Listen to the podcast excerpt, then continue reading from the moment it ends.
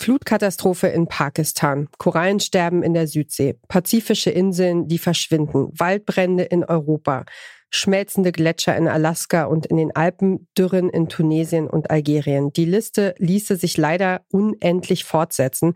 In Sachen Klimakrise gab es im vergangenen Jahr eine Menge schlechter Nachrichten. Da möchte man schon mal den Kopf in den Sand stecken, aber damit ist ja im Grunde niemandem geholfen. Es braucht Perspektiven und einen Blick auf das, was wir selbst anpacken und bewegen können. Da kommt konstruktiver Journalismus ins Spiel und darum geht's diese Woche hier im Klimapodcast von Detektor FM. Ich bin Ina Lebetjew. Schön, dass ihr eingeschaltet habt. Mission Energiewende. Der Detektor FM Podcast zum Klimawandel und neuen Energielösungen. Eine Kooperation mit Lichtblick, eurem Anbieter von klimaneutraler Energie für zu Hause und unterwegs. Wir leben in einer Welt der multiplen Krisen. Klimakrise, die Jahre der Pandemie, der Krieg in der Ukraine, die Lage im Iran, überfüllte Krankenhäuser und Medikamentenengpässe in Deutschland, die Energiekrise, Inflation. Viele Menschen fühlen sich ganz erschlagen von der Menge an negativen Schlagzeilen. Das hat unter anderem der Digital News Report des Reuters Institute gezeigt. Einer, der angetreten ist, um der Masse an schlechten Nachrichten etwas entgegenzusetzen, ist der Journalist und Autor Florian Vitello. Er will nicht nur oder gar nicht darüber berichten, was alles schief läuft in der Welt, sondern auch zeigen, wie wir mit den Problemen umgehen können und was schon gut läuft. Dafür hat Florian Vitello das Good News Magazin mitgegründet. Das ist das erste Magazin für positiven Journalismus in Deutschland. Und er hat ein Buch geschrieben, Good News, wie wir lernen, uns gegen die Flut schlechter Nachrichten zu wehren. Außerdem ist Florian Gründer und Host des Good News Podcasts Weltaufgang. Hallo Florian, willkommen bei Mission Energiewende. Hallo, schön, dass ich hier sein darf. Ja, ich freue mich auch sehr, dass wir die Zeit finden, uns ein bisschen auszutauschen ähm, informiert zu sein, äh, zu wissen, was in der Welt so los ist. Das gehört ja für viele Menschen zum Alltag, zu ihrer Lebensrealität dazu. Und äh, bei uns JournalistInnen ist das noch eine, eine Ecke strenger, da ist es noch, spielt es noch eine viel größere Rolle. Und obwohl ich jetzt persönlich weiß, was zum Beispiel das Team der Tagesschau leistet, ich habe da als Volontärin mal für eine Weile auch einen Einblick hinter die Kulissen bekommen, ähm, muss ich mich persönlich zum Beispiel vor Kriegsberichterstattung schützen, weil mich das sehr, sehr beschäftigt und die Bilder und die Schicksale so lange hängen bleiben in meinem Kopf. Ähm, du hast dich ja selber viel und lange und auf ganz unterschiedlichen Ebenen mit der Frage beschäftigt, wie wir uns wehren gegen die Flut schlechter Nachrichten. Wie machen wir das denn? Ja, also es ist erstmal genau wie du sagst, es geht nicht nur dir so, sondern es geht eigentlich uns allen Menschen so, dass wir wenn wir immer nur über die ganzen Krisen hören, über die ganzen schlechten Dinge, die passieren, diese Nachrichtenflut oder ich sage gerne auch immer die Nachrichtenwut, die da auf uns hereinprasselt, dann blockiert unser Gehirn irgendwann. Wir können das einfach nicht mehr aufnehmen. Jetzt bist du natürlich, jetzt bin ich, sind wir als JournalistInnen ähm, nochmal besondere News-Junkies. Das hattest du ja auch eben schon angesprochen. Das heißt, wir machen das vielleicht noch extremer als andere Menschen, ähm, dass wir äh, Nachrichten eben konsumieren und versuchen immer am Tagesgeschehen dran zu bleiben. Und deswegen merken aber auch gerade wir selbst ironischerweise meistens am schnellsten, dass ähm, wir irgendwann an unsere Kapazitätsgrenze geraten. Und ähm, ja, was kann ich jetzt dagegen tun? Was können auch Menschen, die generell politisch interessiert sind, die, die auch informiert bleiben wollen, dafür tun? Ähm, da gibt es eine ganze Reihe von Dingen. Zum einen würde ich erstmal immer beginnen mit diesem ähm, leider etwas in Verruf geratenen Wort des Digital Detox. Also wirklich zu sagen, erstmal weniger ist mehr. Denn wir müssen auf jeden Fall auch darauf schauen, über welche Medien konsumieren wir und welche ähm, eigentlichen Formate wählen wir aus, ähm, um uns zu informieren. Und da ähm, glaube ich, das ist auch so ein bisschen gesunder Menschenverstand erstmal. Kann ich mir vorstellen, wenn, du hattest die Tagesschau angesprochen, wenn ich regelmäßig in die Tagesschau reinhöre, ähm, wenn ich mir zum Beispiel dann gesundes Maß setze und sage, ich höre die zwei, dreimal in der Woche oder vielleicht sogar die Tagesschau dann jeden Abend, dann ist das sicherlich in Ordnung und dann sind das erstmal qualitativ hochwertige Nachrichten. Wenn ich aber jetzt noch nebenbei über Instagram, über Twitter hunderte, tausende von Nachrichten jeden Tag bekomme, dann kann mein Gehirn das einfach irgendwann nicht mehr verarbeiten Und ähm, dann hat das einfach den gegenteiligen Effekt von dem, was wir nämlich eigentlich wollen, nämlich ins Handeln zu geraten. Dann sagen wir, okay, wir ziehen uns raus und wir machen nicht mehr mit. Also beginnen wir mal erstmal mit dem, mit dem Spruch, weniger ist mehr. Also wenn wir nochmal auf die schlechten Nachrichten gucken, also konkret, äh, die sich in unserem Kopf breit machen, worin besteht eigentlich grundsätzlich das Problem ähm, an, an daran, dass es viele schlechte Nachrichten sind? Ja, das Problem ist sehr vielfältig. Wenn ich jetzt aber erstmal vielleicht auf die ähm, körperliche Ebene gehe und auf die, auf die körperliche und damit automatisch auch auf die psychische, also auf die gesundheitliche Ebene schaue, denn Psyche und Körper sind ja miteinander verbunden, dann müssen wir auf jeden Fall sprechen über das Thema Stress. Also ähm, dieses äh, sehr intensive Konsumieren von Nachrichten, das löst einen wahnsinnigen Stress aus. Da gibt es einen ähm, Vergleich, der schon häufig herangeführt wurde, den ich aber immer noch zeitlos ähm, beeindruckend finde, also auf eine sehr negative Art und Weise leider beeindruckend finde. Es gab ja dieses Attentat in Boston beim Boston Marathon, ähm, beim, beim Marathon in Boston. Ähm, da sind viele Menschen verletzt und auch ähm, getötet worden. Und man hat dann später tatsächlich ähm, einen Versuch gemacht und hat mit Menschen, die dabei waren, gesprochen und hat aber auch Menschen befragt, die gar nicht dabei gewesen sind, die dieses Ereignis nur durch die Nachrichten gehört haben oder verfolgt hatten. Und ähm, man hat dann später festgestellt, dass die Menschen, die nur über die Nachrichten von diesem Marathon erfahren hatten, ähm, viel gestresster waren als die Menschen, die de facto dabei gewesen sind. Und das ist ja erstmal verrückt, wenn man sich das erstmal klar macht. Was passiert da im Körper? Ähm, da passiert erstmal eine klassische Stressreaktion. Jetzt ist es ja so, dass wir also im ähm, Normalzustand sagen, eine Stressreaktion, also ein, eine, ein einmaliges stressiges Ereignis, da wird Adrenalin ausgestoßen, unter anderem als Stresshormon. Das ist erstmal gar nicht so schlimm. Es kann sogar sein, dass wir das als, als positiv empfinden. Da mache ich jetzt mal das Beispiel Bungee Jumping oder ein Fallschirmsprung.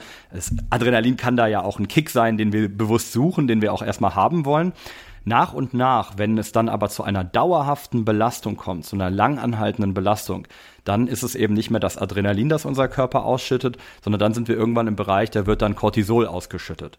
Und das Stresshormon Cortisol, das ist ein wahres Gift für den Körper und das macht unglaublich viel kaputt.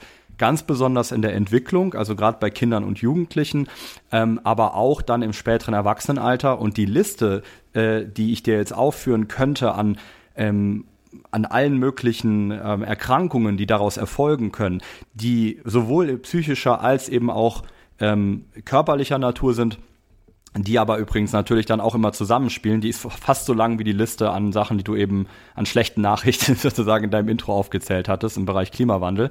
Das heißt, ähm, ja, die koronaren Herzfunktionen, ähm, es kann Schlaganfälle, das Schlaganfallrisiko erhöhen, die Sterberate kann erhöht werden. Wir merken, dass Depressionen ansteigen äh, können und es gibt sehr, sehr, sehr viele Dinge. Da kann man auch bei sich selber mal reinhorchen und überlegen, das letzte Mal, als ich mich total ja, überrumpelt gefühlt habe und ähm, Nachrichten konsumiert habe, wie habe ich mich da eigentlich gefühlt? Und da gibt es Menschen, die kriegen Bauchschmerzen, da gibt es Menschen, die wirklich schlimme Erkrankungen entwickeln. Also das ist eine breite Palette. Und abgesehen davon, äh, ich hab, hatte gelesen, ähm, ist es auch eine Frage des Weltbilds. Ne? Also ähm, ihr, ihr guckt auch darauf, dass wenn man nur schlechte Nachrichten hat, dass das ja eigentlich, also dass wir das sozusagen wahrnehmen als echte Abbildung der Welt. Und das ist es ja gar nicht, oder? Ja, ganz genau. Das ist also auch ein sehr vielschichtiges Thema, aber begonnen mit dem, was du sagst, dass wir eben sehr schnell das Gefühl bekommen. Das ist jetzt immer wichtig zu betonen. Es ist nur ein Gefühl. Aber wir leben von Gefühlen. Wir sind Menschen. Wir haben alle Gefühle. Ähm, wir sind auch gefühlsbetonte Wesen und ähm, wir bekommen eben das Gefühl, dass die Welt eben genau so ist. Also das ist so der erste Themenblock, ist das, ist, der, ist das Thema Medien schaffen Wirklichkeit. Das, was wir als Medien eben abbilden, deswegen sind wir als Journalistinnen und Journalisten ja auch in der großen Verantwortung, wie wir Nachrichten machen, ähm, wie wir mediale Beiträge aufbereiten, das formt zum großen Teil auch, wie Menschen die Welt sehen. Und wenn wir eben so ein Bild zeichnen, wie es momentan zum größten Teil ist, nämlich dass alles nur aus Krisen besteht, dass alles den Bach runtergeht, ähm, dass alles brennt, dass alles äh, gegen Ende geht, dann haben Menschen das Gefühl, es ist alles vorbei. Das löst einen unglaublichen Stress in ihnen aus. Und die Reaktion ist vor allem, dass die Menschen sich zurückziehen, isolieren, nicht mehr teilnehmen an der Gesellschaft. Und das ist eine ganz, ganz große Gefahr aus meiner Sicht, weil wir ähm, brauchen für eine aktive Zivilgesellschaft, wir brauchen für eine demokratische Gesellschaft, brauchen wir Menschen, die sich engagieren. Wir müssen uns als Teil einer Gemeinschaft sehen. Ähm, wir müssen anderen Menschen helfen, mit anpacken, ähm, Dinge auch erledigen, auch Erfolgserlebnisse haben, weil sonst ähm, werden wir wirklich sehr, sehr krank und sehr einsam und dann ist wirklich ähm, Holland in Not, ja. Ähm, aber wenn wir eben gemeinsam arbeiten, wenn wir zusammenarbeiten, wenn wir kooperieren, dann verste verstehen wir uns als Teil der Gemeinschaft, wir feiern und erleben Erfolgserlebnisse und äh, wir wissen auch übrigens dann unsere Umwelt und äh, vieles von dem, was um uns herum geschieht, viel mehr zu schätzen. Und dann können wir als Menschen, das haben wir in der Geschichte mehrfach gezeigt, wirklich alles, nahezu alles erreichen. Und das ist so der eine Punkt. Ähm, und äh, der andere Punkt, was auch mit dem Weltbild zusammenhängt und was ich sehr, sehr wichtig finde, auch zu verstehen. Da gehe ich jetzt in die Psychologie nochmal rein. In der Psychologie ist es so, dass wir ähm, unter anderem von verschiedenen Phänomenen sprechen, die mit unseren Erfahrungen erstmal als Kind, als Kinder zu tun haben. Ähm, also es geht auch in die Pädagogik natürlich mit rein, aber psychologisch betrachtet ist es so, dass wir als Kinder schon lernen, ähm, ob wir in der Lage sind, selbst unsere Probleme zu lösen. Also ob wir zum Beispiel haben wir Eltern, die kennt ja die berühmten Helikoptereltern, die einem alles abnehmen und die überhaupt uns keiner Gefahr aussetzen und die alles für uns äh, übernehmen, dann kann das tatsächlich so sein, dass Kinder, das ist aber übrigens nur ein Grund, aber dann kann es zum Beispiel so sein, dass Kinder ähm, das Gefühl bekommen, ja, egal was ich mache, so, da ist immer jemand und der macht das für mich oder wenn wir Eltern haben, die uns, die sich vielleicht auch überhaupt nicht um uns kümmern, wenn wir sehr, sehr schlechte Erfahrungen machen, wenn unser Vertrauen da schnell missbraucht wird, wenn wir merken, ähm, dass wir da auch noch vielleicht Ärger für bekommen, wenn wir versuchen, Dinge eigenständig in die Hand zu nehmen, aber das nicht sofort klappt. Auch da, äh, ja, also Kinder, die da auch, ähm, oder Jugendliche, die da auch erlebt haben, ähm, dass im Elternhaus vielleicht viel gebrüllt wurde, dass man da auch sehr toxisch behandelt worden ist in dysfunktionalen Familien. Da merken wir dann ganz schnell, ähm, oder da bekommen wir dann das Gefühl, ich bin eh nichts wert, ich kann das sowieso nicht, ich kann sowieso nichts machen. Und dieses Phänomen, das heißt Selbstwirksamkeitserfahrung. Das ist ein langes Wort, Selbstwirksamkeitserfahrung. Das heißt, ich erfahre selbst, was ich als Mensch für eine Wirksamkeit habe. Und äh, Menschen, die da gesegnet sind mit, mit einem funktionalen, mit einer funktionalen Familie, Menschen, die überhaupt im Leben gute Erfahrungen gemacht haben, kleinere Etappensiege feiern konnten, die haben in der Regel eine sehr, sehr gesunde, sehr gute Selbstwirksamkeitserfahrung. Das kann sicherlich auch zusammenliegen, einfach mit dem Charakter, den Menschen haben. Also da möchte ich jetzt gar nicht zu sehr in die Interpretation gehen. Aber nochmal zu den, äh, jetzt dann zu den Nachrichten jetzt ähm, den, die, die Brücke zu schlagen. Also es gibt eben Menschen, die haben eine sehr gute Selbstwirksamkeitserfahrung und Menschen, die haben eine sehr schlechte oder sehr schwach ausgeprägte Selbstwirksamkeitserfahrung. Selbstwirksamkeitserfahrung. Und äh, wenn wir jetzt eben Nachrichten konsumieren, die extrem schlecht sind und uns wirklich diese Krise vor Augen führen, dann ist das eben auch dadurch auch nochmal individuell abhängig, ähm, wie reagieren wir jetzt darauf. Also Menschen, die eine sehr gute Selbstwirksamkeitserfahrung haben, die würden wahrscheinlich tendenziell erstmal sagen, okay, da ist jetzt eine Krise, da ist jetzt was passiert, aber was kann ich machen? Was können wir tun? Wo kann ich mit anpacken? Menschen, die aber da schon per se schon sozusagen schlechte Karten ausgeteilt bekommen haben, die sagen dann sehr schnell, um Gottes Willen ist das schrecklich. Und wow, Wahnsinn, ich bin sprachlos, jetzt kann ich gar nichts machen, jetzt, jetzt, jetzt möchte ich weinen, äh, vielleicht möchte ich mir einen trinken und ich will jetzt nur noch, ich will, ich mache jetzt gar, was soll ich, was soll ich, kleine Leuchte, denn da jetzt tun? Ja, und das äh, ist eben auch nochmal wichtig und wir haben herausgefunden, dass eben auch die Nachrichten und der Nachrichtenkonsum auch auf diese Selbstwirksamkeitserfahrung mit einspielen können wenn ich immer das Gefühl bekomme von den Medien und wenn das meine Wirklichkeit wird, dass ich nichts tun kann, dann kann das auch schnell äh, sozusagen mein, meine Grundeinstellung werden. Und äh, dann ist es sehr schwer, da erstmal aus diesem Strudel herauszukommen. Und genau das ähm, versucht ihr zu ähm, mit dem Good News Magazin euch da den gesellschaftlichen Beitrag auf dem Gebiet zu leisten. Ähm, was ist das genau? Konstruktiver Journalismus, ähm, das ist ja ein Begriff, mit dem ihr auch umgeht, oder? Ja, also wir gehen sogar noch einen Schritt weiter und sagen sogar positiver Journalismus bei uns, sind aber große Freunde und äh, sozusagen und, und bauen auch ganz viel auf den konstruktiven Journalismus. Ähm, und du möchtest jetzt wissen, was das ist erstmal, oder? Na, ich, ich würde, ich würde, also ich habe eine Vorstellung davon, aber vielleicht nicht alle, die uns zuhören. Also wie definiert ihr das beim Good News Magazin? Ähm, was, was ist das für euch? Ja, also erstmal konstruktiver Journalismus ist ähm, schon bisschen älter, also da gibt's schon ein, einige PionierInnen, ähm, vor allem im US-amerikanischen Raum in Europa und dann jetzt auch in Deutschland. Da, ich glaube, in Deutschland kennen viele Maren Urner vielleicht von P. Daily. Ähm, da gibt es aber auch noch ganz andere Menschen, die das hier etabliert haben. Ganz große, ähm, ganz großer Dank vielleicht auch an dieser Stelle geht für mich auch immer an Ellen Heinrichs, die jetzt äh, das Bonn-Institut für konstruktiven Journalismus gegründet hat, ähm, bei mir um die Ecke in Bonn. Ähm, wir sind da auch im regen Austausch. Ich war jetzt auf dem Constructive Journalism Day. Also da gibt's so einige Player, die das jetzt auch in Deutschland schon seit einiger Zeit machen. Und da ist die Idee, dass wir erstmal Journalismus betreiben, also durchaus diese Rolle wahrnehmen, zu sagen, wir möchten die Menschen informieren. Aber wenn wir jetzt uns so eine Geschichte anschauen, dann sagen wir nicht nur, okay, hier ist jetzt Krieg, sondern wir sagen auch, okay, und was jetzt? Ja, also diese Frage, was jetzt? Wie geht's jetzt weiter? Was kann ich damit machen? Was könnte hier auch Positives noch passieren oder, oder irgendwie Bestärkendes passieren? Und äh, wie kann ich das nutzen, um jetzt über Lösungen zu sprechen? Das ist ganz wichtig. Also dieses Sprechen über Lösungen denn wenn ich über Lösungen spreche, dann spreche ich ja auch über Probleme. Das ist das, was viele, finde ich, so traditionelle Journalisten oder etablierte JournalistInnen noch gar nicht verstanden haben. Die sagen immer, hä, aber man muss doch über die Probleme reden. Ja, ja, klar. Nur wenn ich jetzt so eine sagen wir mal, eine Diskussionsveranstaltung besuche. Das, ich bin ein sehr politischer Mensch, das tue ich relativ häufig sogar. Und dann gehe ich auf eine Diskussionsveranstaltung, die laufen ja immer gleich ab. Dann gehe ich da hin und dann wird zum Beispiel über das Thema Klimawandel geredet. Und dann höre ich zwei Stunden eine Expertin und einen Experten und Betroffene. Und ganz viele reden dann jetzt darüber, was alles eben schief läuft, was alles klimawandeltechnisch äh, sozusagen an, an Gefahren auftritt und was das alles noch bedeuten könnte für die, für die, für die Zukunft. Dann wird das besprochen und dann wird irgendwann so nach einer, anderthalb Stunden wird dann das Publikum, jetzt können noch Fragen gestellt werden. Zeit haben wir keine mehr, stellen wir mal noch zwei Fragen. Dann werden zwei Fragen gestellt, dann werden noch mehr Probleme besprochen und dann gehen nach zwei Stunden, zweieinhalb Stunden alle nach Hause und sagen sich, doch, das mit dem Klimawandel, das ist echt schrecklich. So, und da, das ist finde ich ein sehr schönes Bild, weil da habe ich am Ende nichts mitgenommen. Ich habe, ich wusste ja vorher schon und im Zweifel wussten eigentlich auch fast alle, die da auf der Veranstaltung waren wahrscheinlich, dass der Klimawandel real ist und dass das wirklich schrecklich ist, was es da für Folgen gibt. Nur, Jetzt kommt eben der konstruktive Journalismus sagt, und was jetzt? Was dann? Was mache ich damit?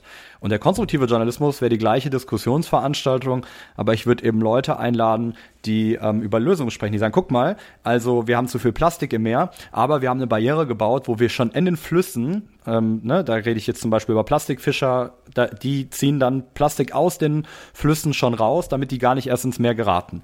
Oder da kommt jemand und sagt, ich habe da eine neue Technologie entwickelt und ich äh, habe jetzt eine Möglichkeit gefunden, wie wir eben in Zukunft besser recyceln können. Oder wie wir Schadstoffe aus der Luft holen können. Oder wie wir im Alltag einfach unseren CO2-Abdruck ähm, verringern können oder wie wir die Industrie revolutionieren können. So, indem ich darüber spreche, habe ich natürlich auch über den Klimawandel geredet, denn ich habe ja darüber gesprochen, dass zu viel Plastik im Wasser ist und dass zu viel CO2 äh, emittiert wird. Ich habe aber gleichzeitig schon Lösungen präsentiert, die real existieren und habe den Menschen damit Perspektiven aufgewiesen, was kann ich jetzt machen? Wo kann ich mich engagieren? Und da kann jede Person zu Hause überlegen, äh, mache ich da als Freiwillige oder Freiwilliger mit? Kann ich das in meinem Alltag integrieren? Kann ich da ein Gadget kaufen? Ähm, kann ich vielleicht was spenden? Und so weiter und so fort. Und das ist eben der sehr kleine, aber sehr, sehr wichtige Unterschied ähm, in der Berichterstattung. Und jetzt noch zu uns ganz kurz. Wir als äh, Good News Magazin, wir gehen noch einen Schritt weiter, weil wir uns auch als Provokateure verstehen und wir sagen, wir machen positiven Journalismus. Und äh, Positiv ist deswegen eine große Provokation, weil die weil der klassische Journalismus, das weißt du natürlich gut, ähm, versteht sich ja als objektiv und möchte objektiv, gerade wenn wir über die Tagesschau reden, die möchte objektiv sein. Ähm, und Objektivität ist aus unserer Sicht aber ein Gespräch Gespenst. Das gibt es gar nicht. Das ist ein, ein Phantasma, dass wir sagen, in Wirklichkeit kann niemand von uns objektiv sein. Wir sind alle subjektive Wesen, weil wir haben alle verschiedene Erfahrungen, verschiedene Emotionen, Gefühle, ähm, Werdegänge und die können wir auch erstmal nicht ablegen. Und deswegen ist es auch Quatsch, wenn wir so tun und den Menschen, unseren LeserInnen oder unseren ZuschauerInnen suggerieren, ja, dass wir äh, objektiv sein. Das sind wir nicht. Viel wichtiger finden wir dann zum Beispiel Authentizität. Das heißt für uns, wir sagen dann als Journalistin, guck mal, wir finden Klimawandel ganz gefährlich da beziehen wir Haltung, da positionieren wir uns und wir finden jede Lösung, die dem Klimawandel sich entgegenstellt, gut. Das finden wir ob, also das finden wir subjektiv gut und deswegen bezeichnen wir das dann als eine gute Nachricht, wenn jemand sich da eine Technologie überlegt hat. Eine kurze Unterbrechung für unseren Werbepartner. Euer Laptop läuft mit 100% Ökostrom, eure Heizung mit klimaneutraler Wärme, in der Garage lädt euer Auto und auf dem Dach erzeugt ihr euren eigenen Solarstrom. Klingt nach Zukunftsmusik, ist aber jetzt schon leicht zu haben. Bei Lichtblick bekommt ihr alles, was ihr für einen klimaneutralen Lebensstil braucht. Jetzt einfach wechseln zu Deutschlands größtem Ökostromanbieter. Ich habe das mir gerade so äh, bildlich vorgestellt. Ich äh, war auch schon oft auf großen, langen Klimakonferenzen und so, ne, so lange Tage, wo ein mhm. Panel nach dem anderen und man dann einfach tatsächlich ganz erschlagen ist am Ende, ähm, mit was für einem anderen Gefühl man da rausgeht, wenn man quasi gerade zwei Stunden lang hat Lösungen präsentiert bekommen hat. Ne? Also ja, dass es einfach emotional eine ganz andere Hausnummer ist, aus so einer Veranstaltung Absolut. rauszugehen.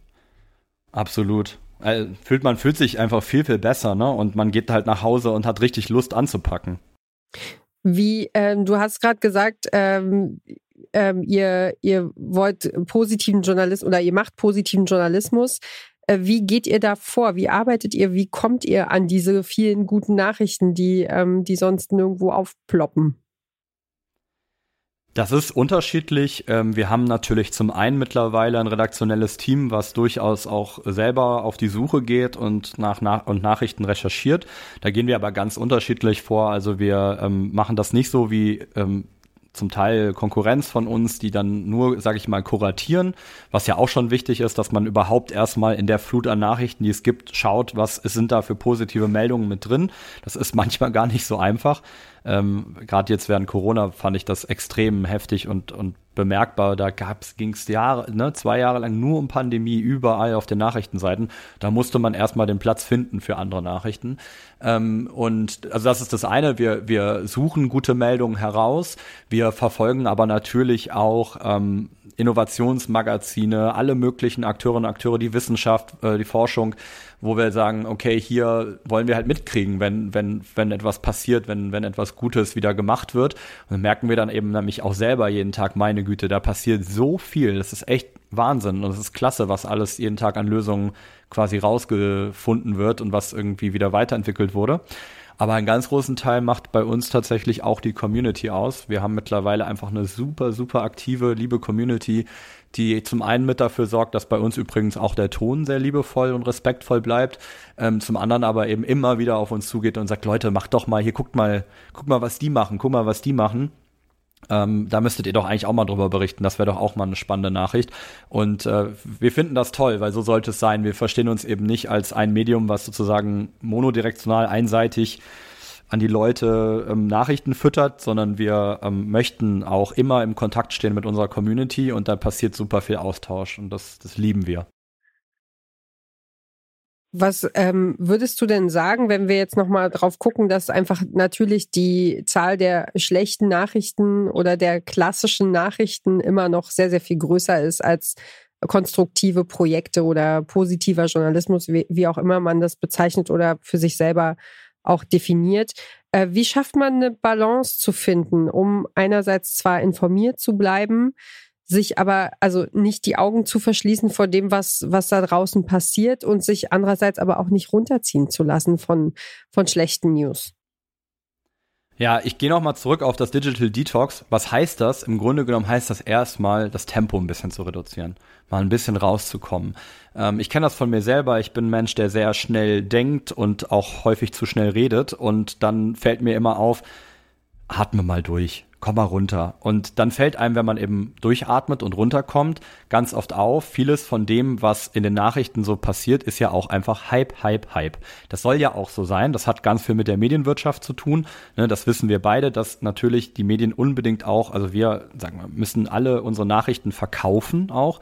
Und das heißt, wir müssen auch immer gucken, was grenzt uns von der Konkurrenz ab und die meisten gehen halt nach dem alten Credo, when it bleeds, it leads. Das ist auf Englisch heißt so viel wie nur wenn es Rums macht, dann oder ne, also wenn es blutet, dann verkauft es sich auch.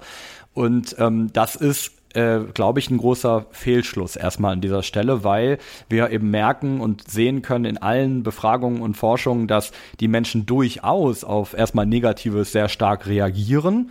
Ähm, da mache ich nochmal ganz kurz einen Einschub. Ich habe ja in meinem Buch auch viel über den Negativitätseffekt natürlich geschrieben.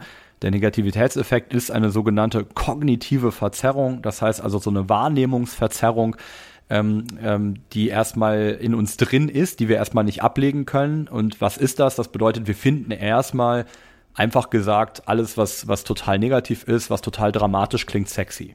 So, warum ist das so? Man geht davon aus, dass schon evolutionsbiologisch unsere Vorfahren mussten einfach sehr, sehr stark hinhören und sehr sensibel sein für alles Negative.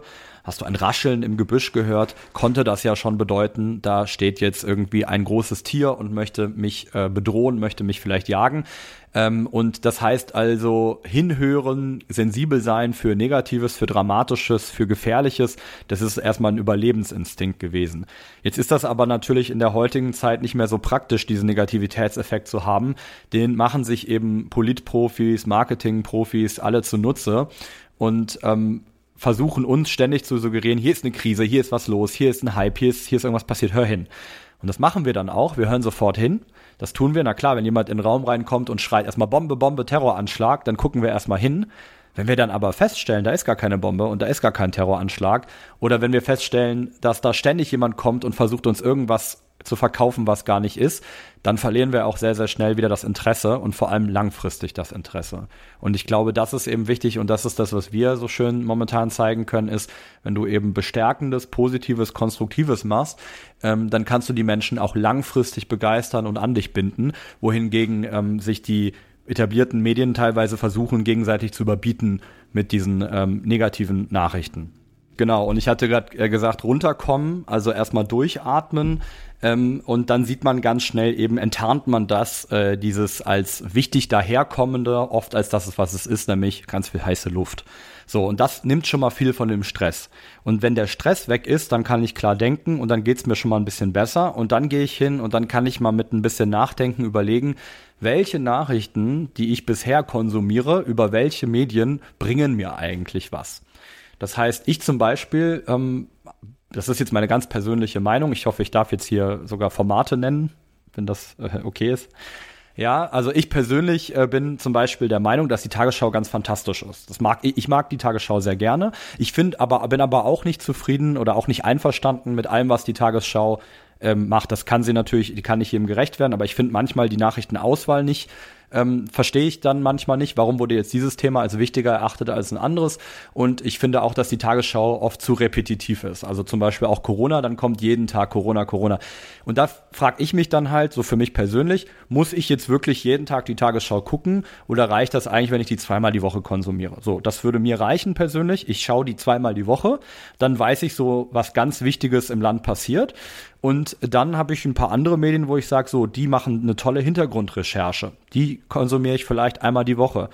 Ähm, und dann habe ich so ein paar Medien, da möchte ich dann ab und zu vielleicht was von hören, aber da mache ich eine ganz klare Auswahl, nur zwei Stück. Die sind in meinem Insta-Feed mit drin und äh, die dürfen dann auch, aber die sind dann eben nicht, äh, sage ich mal, ein RTL-Format oder wobei sich der RTL auch gewandelt hat, muss ich an dieser Stelle sagen. Aber es geht jetzt nicht um den Explosivteil, wo dann irgendwie ein Drama kreiert wird, was überhaupt nicht existiert, ja, was völlig völlig haltlos ist.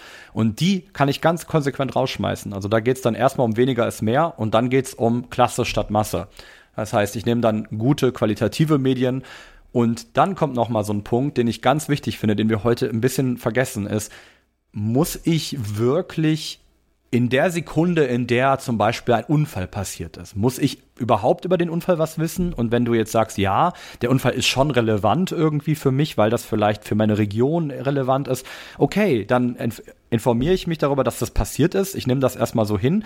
Aber muss ich dann zehn Sekunden später, eine Minute später, zehn Minuten später, eine Stunde später schon Unfallberichte vor Ort wissen? Muss ich dann schon Zeugenaussagen hören? Muss ich dann schon einen Reporter haben, der spekuliert darüber, was die Polizei sagen könnte? Ich glaube, das ist völlig irrelevant. Wenn mich das wirklich interessiert, dann lese ich mir doch einen Monat oder zwei oder drei Monate später oder ein halbes Jahr später mal den Unfallbericht dazu durch. Oder schaue mir dann vielleicht eine Dokumentation darüber an, die in die Tiefe geht. Oder lese im Zweifel über ein Thema, wie zum Beispiel, wenn wir über Klimawandel reden, mal wirklich ein gutes Buch, dass ich wirklich eintauche und dann wirklich auseinanderhalten kann, was ist real und was ist eben erstmal Hype und wo ähm, kann ich dann auch persönlich eben ansetzen, was sind eben ähm, ja auch die Faktoren, die alle schon geleistet werden. Jetzt habe ich noch eine letzte Frage und dann hast du es geschafft. ähm, was ist deine beste gute Nachricht in letzter Zeit gewesen? Oh, ich bin immer, ich, diese Frage kriege ich jedes Mal und ich bin immer schlecht vorbereitet, weil eigentlich müsste ich so die aktuellste Nachricht raussuchen. Ich bin aber tatsächlich persönlich ein Riesenfan ähm, von allem Medizinischen. Also ich weiß nicht, irgendwie begeistert mich das Thema Medizin und immer wenn es medizinische Fortschritte gibt, dann bin ich sofort am Start. Und ähm, wir haben tatsächlich jetzt unser erstes Printmagazin rausgebracht und ich bin jetzt persönlich zuständig für das zweite, für die zweite Ausgabe. Und da sammle ich gerade auch schon wieder unter anderem die Good News des letzten Jahres, also sozusagen die besten Good News des Jahres. Und da hatten wir ähm, unter anderem mit drin, dass ähm, äh, bei Lupus ähm, jetzt ein Riesenfortschritt gemacht wurde, dass man das bald behandeln kann und besser diagnostizieren kann.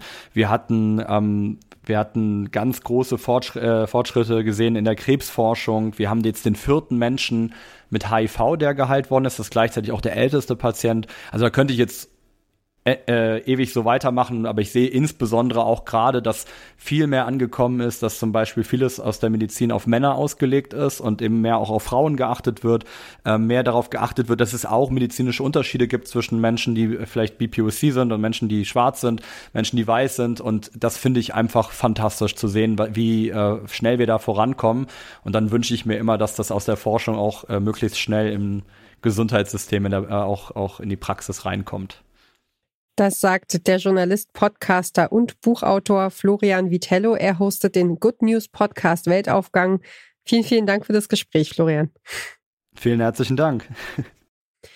Das war's für diese Woche vom Detektor FM Klima Podcast und ich wünsche euch, dass ihr entspannt und gut durch die Woche kommt. Wir hören uns gern nächste Woche wieder, wenn ihr mögt. Und seit kurzem findet ihr uns auch bei Instagram unter mission.energiewende mit einem eigenen Account. Folgt uns, liked uns gerne, schreibt uns dort oder einfach per E-Mail an klima.detektor.fm. Ich bin Ina Lebedjew. Ich sage vielen Dank fürs Zuhören. Ciao, macht's gut, bis nächste Woche. Mission Energiewende. Der Detektor FM Podcast zum Klimawandel und neuen Energielösungen. Eine Kooperation mit Lichtblick eurem Anbieter von klimaneutraler Energie für zu Hause und unterwegs.